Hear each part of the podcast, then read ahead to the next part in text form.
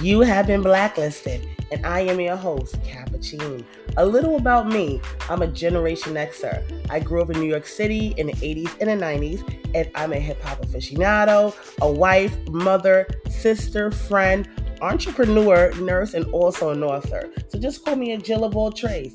And I'm here to give you relatable experiences, current events, and of course, story time from a grown woman's perspective. So sit back, relax, and enjoy the ride. Another episode of Blacklisted starts in five, four, three, two,